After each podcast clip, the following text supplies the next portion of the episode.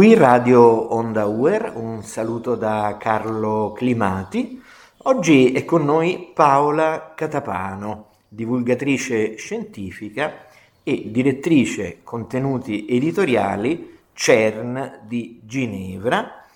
che presenta presso l'Università Europea di Roma il suo libro Ottantesimo Parallelo. Volevo chiederle prima di tutto di parlarci di questo suo libro. Questo libro è il resoconto di una spedizione scientifica eh, che ho organizzato io personalmente, una spedizione di citizen science, quindi di scienziati ma anche e soprattutto col coinvolgimento di giovani ragazzi, una spedizione in barca a vela sulle tracce del dirigibile Italia che ha superato l'ottantesimo parallelo, che già è un primato nautico, alla ricerca del dirigibile Italia come grande ispirazione, ma in realtà per fare ricerca eh, sulle, eh, sulle zone polari della, della, Terra, che sono così importanti per l'equilibrio climatico. Ricerche al polo, eh, anch'esse ispirate da quelle fatte da Umberto Nobile, la spedizione avveniva nel 2018 quando ricorreva il novantesimo anniversario della spedizione di Nobile, che eh, fino allora era ricordata soprattutto per il famoso crash sul PAC artico, ma che in realtà fu una delle primissime spedizioni scientifiche eh, della storia organizzate con criteri scientifici praticamente identici a quelli odierni. Il dirigibile Italia era un vero e proprio Skylab eh, perché aveva a bordo strumentazione scientifica di altissimo livello preparata da scienziati di altissimo livello come Aldo Pontremoli che poi fu disperso col dirigibile, c'erano anche due non italiani, eh, il cecoslovacco boemo eh, František Beunek e lo svedese Finn Malgren. Eh, e quindi per celebrare questa spedizione abbiamo rifatto il viaggio avventurandoci a nord delle Svalbard e grazie al fatto che il 2018 è stato un anno particolarmente glaciato siamo riusciti a attraversare l'ottantesimo, arrivare all'ottantaduesimo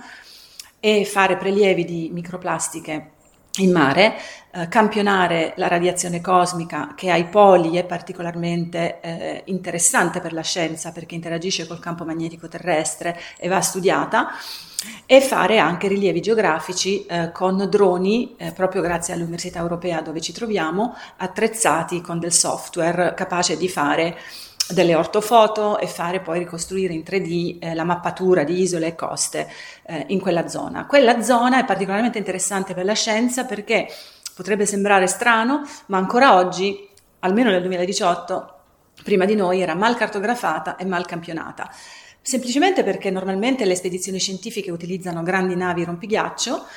e che però non possono accostarsi eh, molto vicino a quelle coste. Quelle coste sono eh, appunto mal cartografate, ma si sa che sono eh, con molte zone di bassa, um, di acqua, acqua, bassa, per cui le navi oceanografiche pescano molto e non, non ci arrivano. Poi sono zone comunque battute eh, dal, da una meteo imprevedibile, con distacco di ghiacci dall'Artico, con tempeste improvvise, è difficile fare previsioni meteo. Con una barca a vela abbastanza agile uno riesce a mettersi a riparo abbastanza velocemente. E, e, poi comunque mancano campionamenti, per esempio sulla radiazione cosmica, ci sono campionamenti dal Polo Sud da tanto tempo, ma dal Nord non ce ne sono, perché il Polo Nord non è una terra ma coperta da ghiacci, ma è mare ghiacciato che si scioglie sempre di più e quindi è difficile mettere dei rivelatori di, di raggi cosmici permanenti sul ghiaccio. Quindi per tutte queste motivazioni ho messo insieme questa spedizione che poi è stata anche un'avventura umana perché ci siamo ritrovati in cinque donne e cinque uomini di cui eh, due persone con formazione veramente scientifica a bordo, ma tutto il resto eravamo io divulgatrice e comunicatrice, eh, una persona che era un, un, tecnico abituato a lavorare con gli scienziati e pilota di drone, poi eh, due ragazze giovani, giovanissime, sotto i vent'anni, formate eh, per fare questi campionamenti durante la spedizione e membri dell'equipaggio abituati ad andare in Artico ma che nemmeno loro si erano spinti così su. Quindi è stata un'avventura giorno per giorno uh, con le incertezze e le incognite non solo della meteo e dei ghiacci ma anche degli orsi polari che in quelle zone sono il vero re eh, della terra artica eh, e che sono estremamente pericolosi. Ecco, io credo che siamo in un momento eh, molto bello perché eh, siamo in un momento in cui si cerca di eh, stimolare, di invitare ad una eh, coscienza eh, ambientale, una coscienza ecologica e questo lo ha fatto molto bene anche Papa Francesco con ehm, la sua enciclica. E quindi volevo chiederle un punto di vista di questa sua esperienza, ecco il punto di vista non solo delle scienze ambientali ma anche punto, dal punto di vista della coscienza ecologica, della coscienza ambientale, questa sua esperienza. Eh, appunto, questo era stato, se vogliamo, il valore più grande di questa spedizione, al di là del valore nautico dell'impresa, del valore scientifico, quello che ci siamo veramente portati a casa e che abbiamo cercato di presentare al mondo, non solo attraverso il coinvolgimento dei giovani, anche nella fase di preparazione che è durata un anno e mezzo della spedizione, ma anche attraverso i prodotti che abbiamo fatto di comunicazione durante tutta la spedizione, prima, durante e dopo, abbiamo comunicato su tutti i social. Abbiamo prodotto due documentari, uno per Ushuaia TV in Francia e un altro per Mediaset in Italia, Focus TV. Abbiamo girato l'Italia con, con mostre fotografiche perché le immagini di quei luoghi sono veramente folgorantemente belle. Eh, ma anche molto preoccupanti, e il nostro accento è sempre stato sulla coscienza ambientale, sul fatto che il polo che si scioglie riguarda tutti noi, che la Terra è unica, è un unico posto dove noi abbiamo la fortuna di vivere e dove non abbiamo alternative. Non ci sono altri pianeti uh, a noi raggiungibili dove possiamo trasferirci dopo aver rovinato questo. E dobbiamo essere grati di uh, aver potuto usufruire di questo pianeta meraviglioso e delle sue risorse, ma dobbiamo anche essere consci che il polo che si scioglie non è altro che un campanello d'allarme eh, rispetto a tutto il pianeta che soffre, perché il mare è unico, c'è un unico oceano, tutti gli oceani comunicano fra di loro e l'oceano artico, anche quello settentrionale e quello meridionale, ma soprattutto quello settentrionale, che è quello che poi ha benedetto il nostro emisfero, eh, con, eh, consentendo lo sviluppo delle civilizzazioni intorno al Mediterraneo grazie a un clima favorevole, ebbene questa cosa noi la stiamo perdendo, la stiamo perdendo perché un Artico che si scioglie è eh, un Artico che eh, va a cambiare completamente i parametri che tengono in equilibrio il nostro clima. Un Artico che si scioglie è anche il campanello d'allarme del fatto che siamo noi,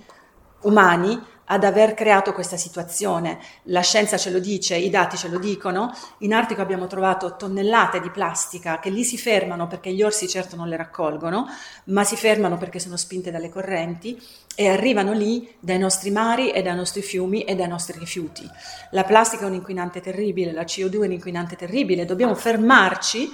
con questa assoluta frenesia di mettere eh, l'umano al centro e di dire noi siamo quelli che hanno il diritto di sfruttare queste risorse senza limite, eh, senza rispetto per l'ambiente. In quella situazione in Artico, quando noi umani siamo delle possibili prede per un orso polare, ci sentiamo paradossalmente più in armonia con la natura perché sappiamo di non essere dominatori e quindi sappiamo anche che dipendiamo solo da noi stessi per la nostra sopravvivenza, perché pur avendo tutti i sistemi AIS di allarme, eh, se ci succedeva qualcosa, cadere in mare lì vuol dire morire entro un minuto, sappiamo benissimo che i soccorsi non sono garantiti perché di far arrivare un elicottero lì dipende dal meteo e il meteo non è mai garantito. Per cui ti senti parte di questo ambiente non dominatore e lo rispetti. Lo rispetti anche perché se non razioni l'acqua e il cibo nessuno te lo porta, per cui devi stare attento a razionare. E devo dire che a nessuno di noi, di background completamente diversi, dicevo due ragazze, una appena finita maturità classica, l'altra che stava a iniziare per studi di architettura, e tutti noi adulti che comunque non eravamo esploratori matricolati, gente che sì, io sono andata in Artico altre tre volte prima di quella spedizione a documentare la scienza in Artico, ma poi sono stata anche in Antartide, ma gli altri no. Noi ci siamo trovati uniti dal fatto che non, non era per noi un sacrificio razionare il cibo, razionare l'acqua, non è stato per noi un sacrificio non avere il riscaldamento a bordo, ma scaldarci grazie all'architettura passiva della barca, per cui essendo in 10 nel cockpit riuscivamo ad avere una temperatura di 15 gradi mentre fuori ce n'erano meno 5, con vento e senza possibilità veramente di scaldarsi, e non ci è pesato nemmeno non farci la doccia. Questo non vuol dire, per sei settimane, questo non vuol dire che quando sono tornata in porto a Longyearbyen, dove c'erano le docce che duravano 5 minuti con la monetina, io non ho goduto dell'acqua calda, io ho goduto di quell'acqua calda, ma probabilmente ho goduto di più di quell'acqua calda proprio perché ci avevo rinunciato per sei settimane. Quindi la coscienza ambientale, il messaggio che abbiamo voluto dare è che noi nel nostro piccolo possiamo fare moltissimo, possiamo rinunciare alla plastica usa getta, che rappresenta l'80% del rifiuto plastico che poi finisce in mare e che va a danneggiare la base della catena alimentare, il fitoplancton e lo zooplancton, da cui dipende tutta la vita sul pianeta. Bene, ringraziamo molto eh, Paola Catapano che presenta il suo libro Ottantesimo Parallelo all'Università Europea di Roma. Diamo appuntamento alle nostre ascoltatrici e ai nostri ascoltatori per altre trasmissioni qui su Radio Onda UR. A presto. Grazie a voi.